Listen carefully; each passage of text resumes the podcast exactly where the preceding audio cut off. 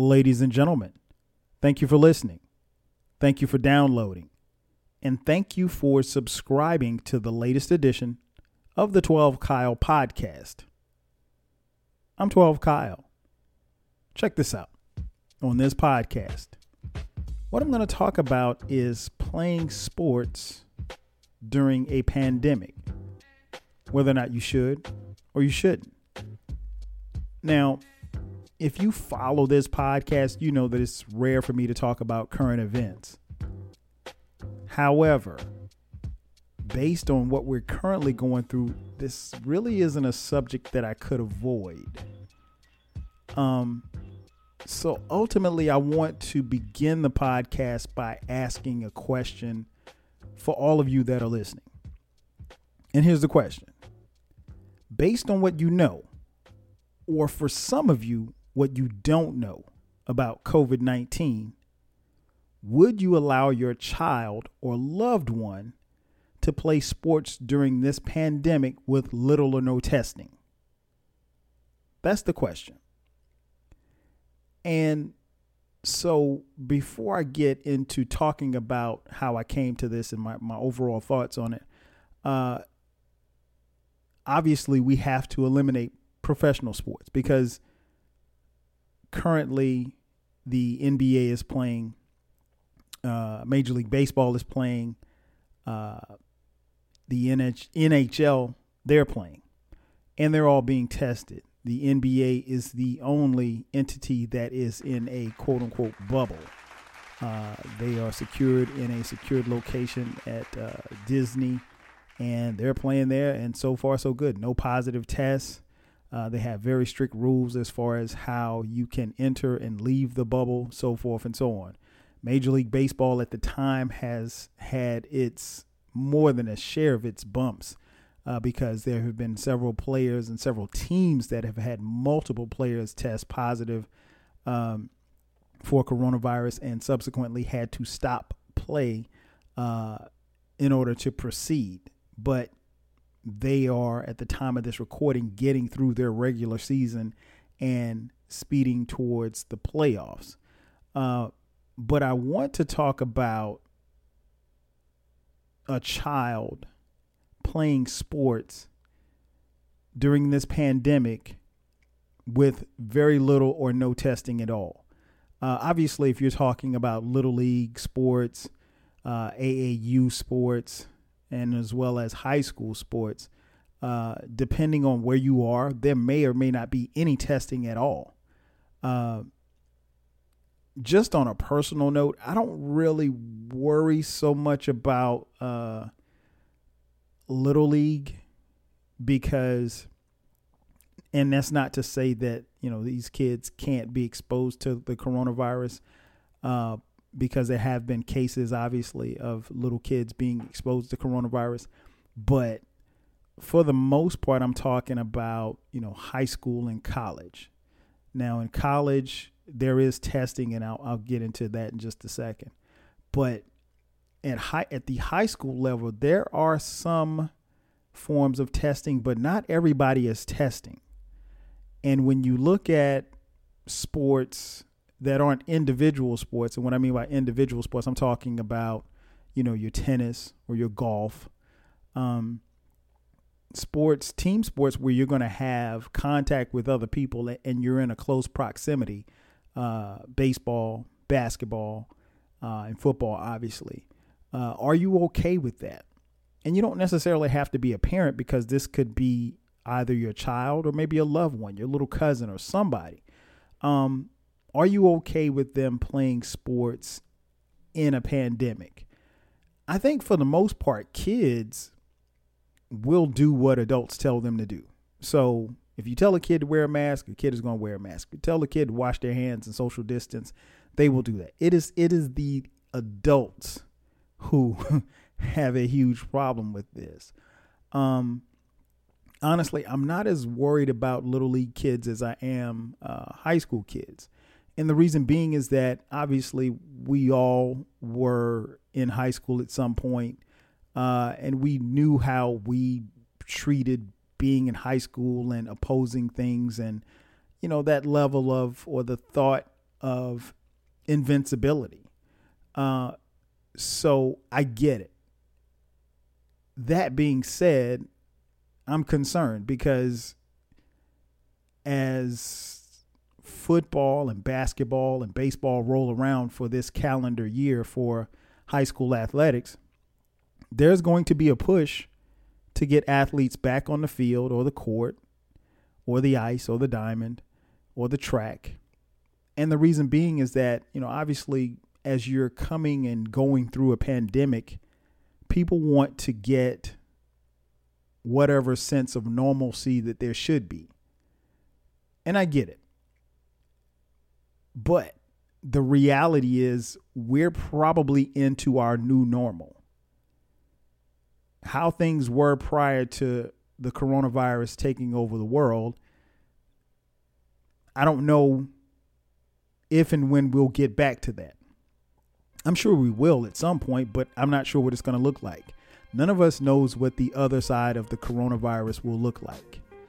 Um, with that being said, sports will be affected. And I mean, we saw it firsthand uh, back a few months ago when uh, the NBA's Rudy Gobert tested positive for the coronavirus, and the NBA subsequently shut down their league. And everybody else followed. And it was necessary because obviously with the the close co- close contact of sports and the NBA and basketball in particular, you had to. They didn't want to, but they did it anyway. And I, and I will give the NBA props for coming up with a solution to complete their season and the playoffs, and subsequently, hopefully, at the time of this recording, they will record a champion of note for that particular season. Now, again, when you look at it on the local level, as far as high school and college, that's where it becomes tricky because everyone is not testing. Everyone doesn't have the capability to test. So, how likely is it that maybe you may be corona free or your whole team may be corona free, but you could ultimately be playing against a team with players that have tested positive for the coronavirus and maybe not even or been carriers and not even known it, known it. And you're playing in a game where you're constantly touching, sweating, spitting, leaning, tackling, bumping into someone that has the virus and you're constantly exchanging bodily fluids. How would you feel about that? Now, I know when it comes to sports and when it comes to high school and things of that nature, everybody focuses on the numbers because obviously it's money involved. And I wish I had time to talk about how the coronavirus has really brought out the obvious. Money is more important than human lives. That's another podcast for another day, to be honest. But that's the reality. And it's basically, from my perspective, the United States government has basically said, look, you're on your own. Everybody is every man, every woman, every child for themselves. If you get it, you get it. If you don't, you don't. Survival of survival of the fittest. Excuse me. So, with that said, how do you feel about you know a, a child in high school playing and competing in a sport where they could be exposed, and subsequently, if a child in high school is exposed, where are they going to go? Obviously, they're bringing the virus home, and if they bring it home, there's a pretty good chance that they're going to give it to someone in their home, particularly if it's not detected or caught prior to them exposing it. And so, if you expose it to someone in your home, what does that look like? Because now you have people who are exposed. I'll say this I'm not opposed to high school sports happening I just don't know how you can do it and be safe in doing it. I have several friends who are, you know, high school football coaches. One of my best friends is a high school coach here in the city of Atlanta. And you know, I'm concerned about him. I'm concerned about his staff. I'm concerned about the kids that play on his team. Yeah, it's one thing to check a kid's temperature before practice. It's one thing to check a coach's temperature before a game. But if you're not actually having a full test for the coronavirus, you really don't know. And the one thing that I've constantly said, uh, you know, to my family and friends that I think people lose sight of is that COVID 19 isn't standing on the corner saying, hey, come here, let me talk to you for a second. You're fighting an enemy that you cannot see. You have to take the precautions that you need to take, but again, it's not something that you can see. So you have to be prepared at all times to fight and be cautious. So again, I'm not against high school sports. And in fact, I'm not even judging any parents who, you know, have their kids playing high school sports. I am extremely concerned though because there's really no way of knowing. And ultimately, your child is playing a sport because they want to play. They're not getting paid to play. And should something happen to your child, there's nothing that you can do. Because ultimately, you and your child signed up for this. So that's my concern. And so, as I see high school games at the time of this recording, high school games have already started across the country. Uh, I actually watched one on watched a little bit of one on ESPN the other night. Um, I'm concerned, especially when I look into when they pan the camera into the stands and the fans are just like literally sitting on top of each other with no mask, no means of social distancing, no nothing. But hey, we shall see. And then when you talk about college, college is even more interesting because you have players that are at the university that the university will profit from, obviously, and the players get nothing in return. They are unpaid labor. Let's just keep it a bean. And so, to the question that I originally asked, yes, there is testing in college. However, how foolproof the testing is, I don't know. And what we have seen is there have been some colleges and universities that have either A, withheld their information as far as how many positive tests they've had, or B, they have been all in on this notion of let's have a college football season with very little or no regard to the athletes that they are looking to put in harm's way. I got a huge problem with that. Now, if any of you know me or listen to this podcast, you know that I love the game of football.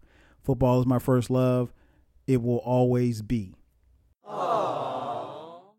I love watching football. I played college football at South Carolina State University the majority of colleges in the United States this football season, this college football season, have said, "No, nah, we're good. We're not playing this this fall."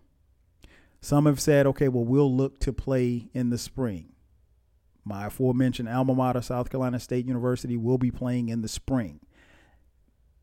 They're looking to play in the spring because they know that a there's a possibility that there will be a vaccine by the spring for COVID 19. Also, the number of cases should be lessened by that time. Should be. But the reality is the numbers pretty much gone up. I wish I had time to talk about how they pull kids out of colleges and high school when the numbers were extremely low back in March and the numbers are extremely high right now and they're pushing everybody back into school but that's another podcast for another time. Nonetheless, college football is, at the time of this recording, about to start, but not for everyone. The Power Five conferences, uh, of the Power Five conferences, two conferences, the Big 12 and the Pac 12, has said, nah. Excuse me, the Big 10 and the Pac 12 have said, nah, we're not playing. And that's upset a lot of people. But I get it. They have every right to. Uh, one of the major schools that is playing is a school that is in the Big 12, and that is the University of Oklahoma. Now, Oklahoma traditionally, year in and year out, have one of the best college football teams in the country, year in, year out. They've produced Heisman Trophy winners, so forth and so on. But Oklahoma is about to get it started at the time of this recording. Uh, I want to read to you a quote from their legendary coach, Lincoln Riley.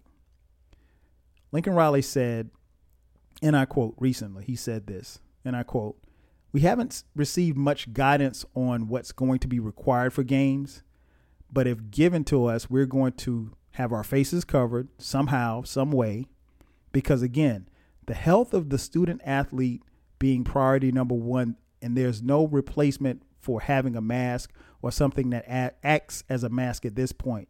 So that's why we've been stressing it both on the practice fields and everywhere else. Close quote. Now, that was a quote from early in August of this year. A couple of weeks later, uh, Coach Lincoln Riley decided to give his team a couple of days off. I think it might have been a week off from football activities. Uh, reason being is that the season got pushed back, and he wanted his players to have some time He didn't want them to be, you know, on campus and just, you know, because there were no other students on campus. Uh, so we're talking about late June, early July. And when they came back, uh, they did more testing, and nine players tested positive. Positive, excuse me, for coronavirus. Now Riley went on to say that quote there was a relatively small that that was a relatively small number, and that you know a lot of his players were being uh, isolated for contact tracing. Contact tracing is the basis of isolating players or people and just when they have potentially been exposed they may or may not test positive, but they've been in a space or place or around people who have tested positive. So ultimately, you want to isolate those people for in the event that they are positive, they don't spread the virus. Now, he said that at the time that their program was able to trace back to uh, every one of the positives, and he said something interesting to me that stood out. He said that, and I quote, the area that our team has got to do better is they have to do better when we're not here. And we've known forever that that's a major concern. Obviously, the nine positive tests is disappointing news. We've done such a tremendous job this entire time. Certainly, you know, when you give some players some time off, there is a risk in that. Close quote. To me, that didn't sound necessarily like somebody who was concerned about the welfare of his players. I mean, he'll say, "Hey, yeah, I'm I'm concerned about my players. I don't want anybody testing positive." But the flip side of that is we got to take care of y'all because we can't have y'all sick. It it to me it didn't sound like somebody who was overly like he wasn't really necessarily concerned about their health. He was concerned about the fact that hey we got nine more positives so now we got this this sets us back even more.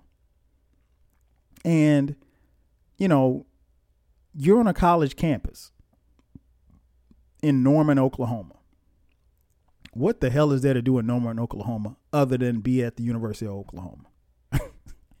I mean let's just be real and at the time, not just on their campus, but a lot of campuses, there are kids who are getting together, mask free, and having what they are calling COVID parties.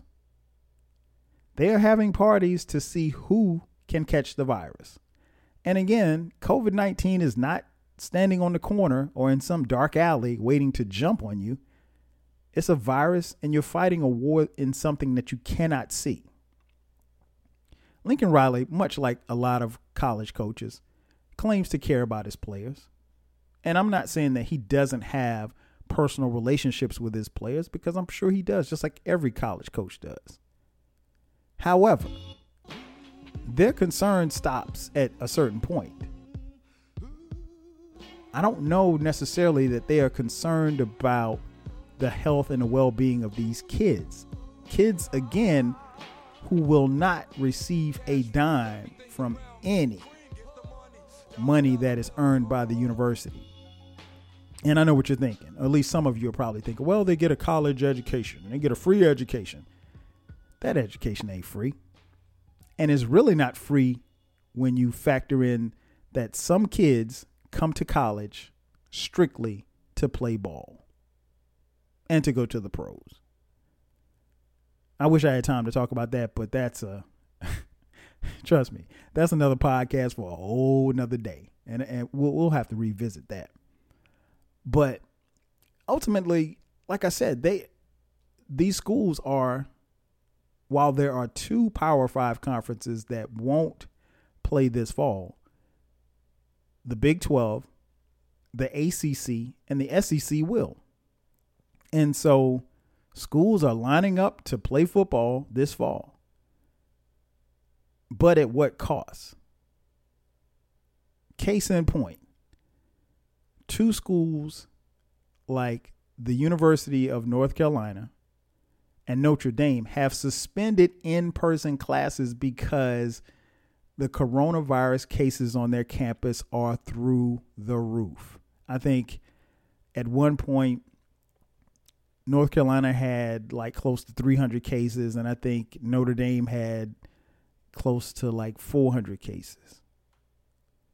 So they suspended in person classes. So th- there are no kids on campus that are going physically and sitting in someone's class. However, the football teams, oh no, baby, we practicing. we are practicing. We are on campus. We are together. And I'm I'm saying on campus because I, I don't know where the I mean they may technically live off campus. I don't know, but my, my point in saying that is that they have deemed the schools not fit for kids to be on campus and in a classroom, but it's okay. We can congregate together and still play ball. Now, you tell me if that makes any sense. Outside of the potential to recoup some of that TV money that they are looking to get. Then you have a school like the University of Alabama. Everybody knows about Alabama football. Roll Tide, the whole nine. Legendary coach Nick Saban, one of the greatest coaches of all time. At the time of this recording, Alabama has over 1,500 positive COVID 19 cases on their campus. And one of the funniest things is to read comments on Twitter of people that say, well, hey, they should just shut down the campus and keep the football team on campus.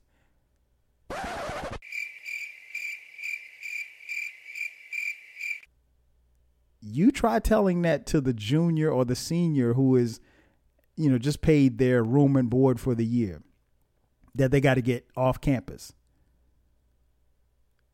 And the football team's going to stay on campus?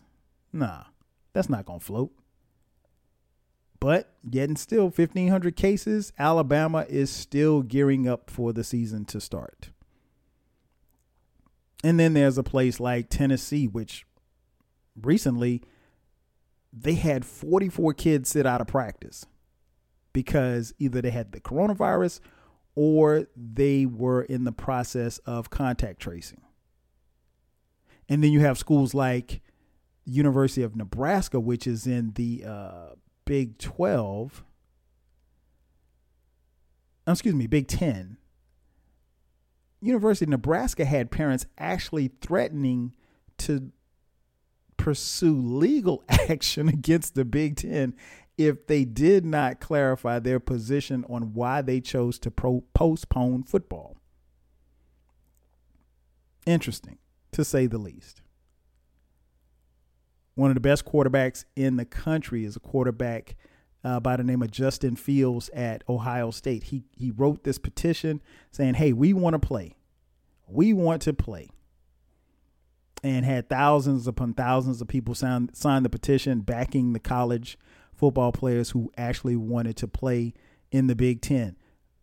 Justin Fields not playing this year because his school, Ohio State, is in the Big Ten, and the Big Ten says, "No, nah, we're not playing this year, not this fall." And while we're on this, while we're on that subject, we might as well address the contradictions that have always been present in, in college football or college athletics uh, in particular. When the kid said, hey, we want to play. You know what the fan says? Oh, you guys should listen to the kids. They really want to play. But when the kids also threw in, let's talk about college athletes getting paid.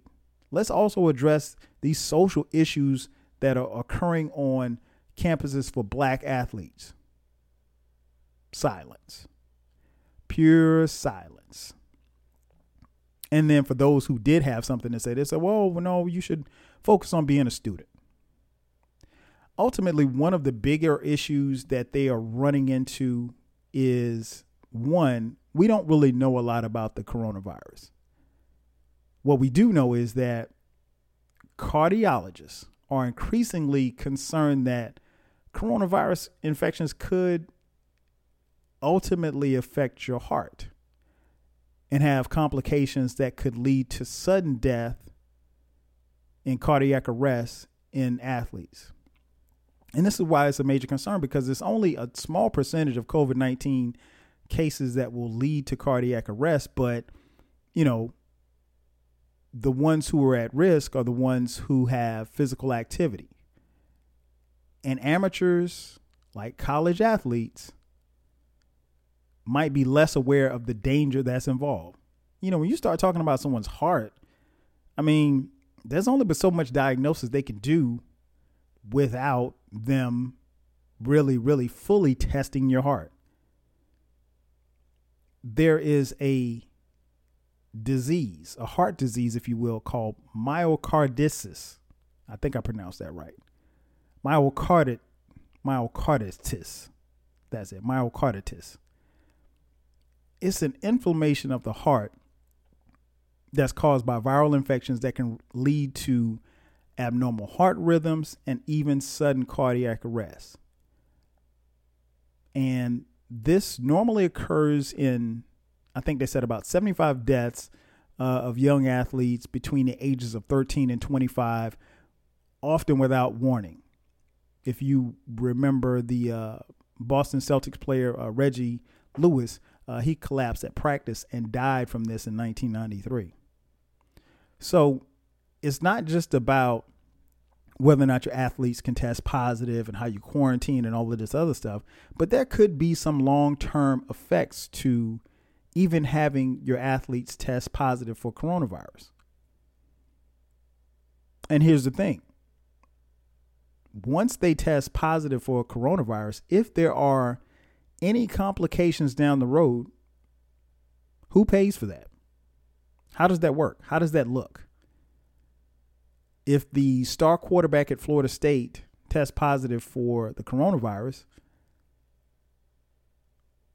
and let's say he overcomes that, plays his three years at Florida State, and goes on and earns his degree or whatever the case may be. But let's say six years from now, he's having heart issues and they can trace it back to coronavirus. Is Florida State, are they liable?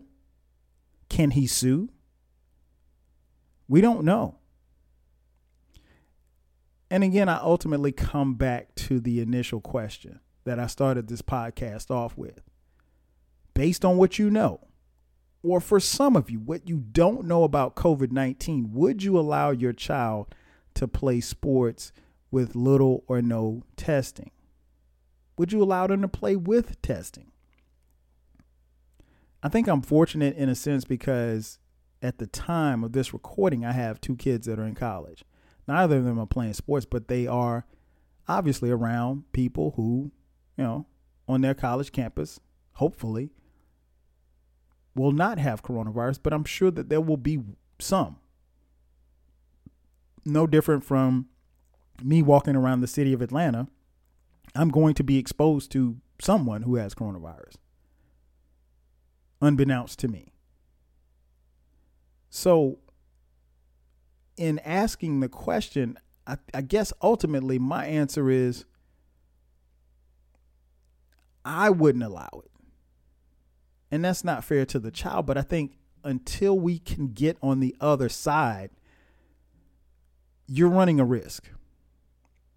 And to me, I don't think the risk is that I don't I don't think it's that big for me. It's, it's a huge risk. It's not a risk I'm willing to take with a life. But when you choose money over life, everything's on the table. Ladies and gentlemen, that's going to do it for me. Thank you for checking out this latest edition of the 12 Kyle podcast. I'm your boy, 12 Kyle. I'll catch you guys next time. 5,000.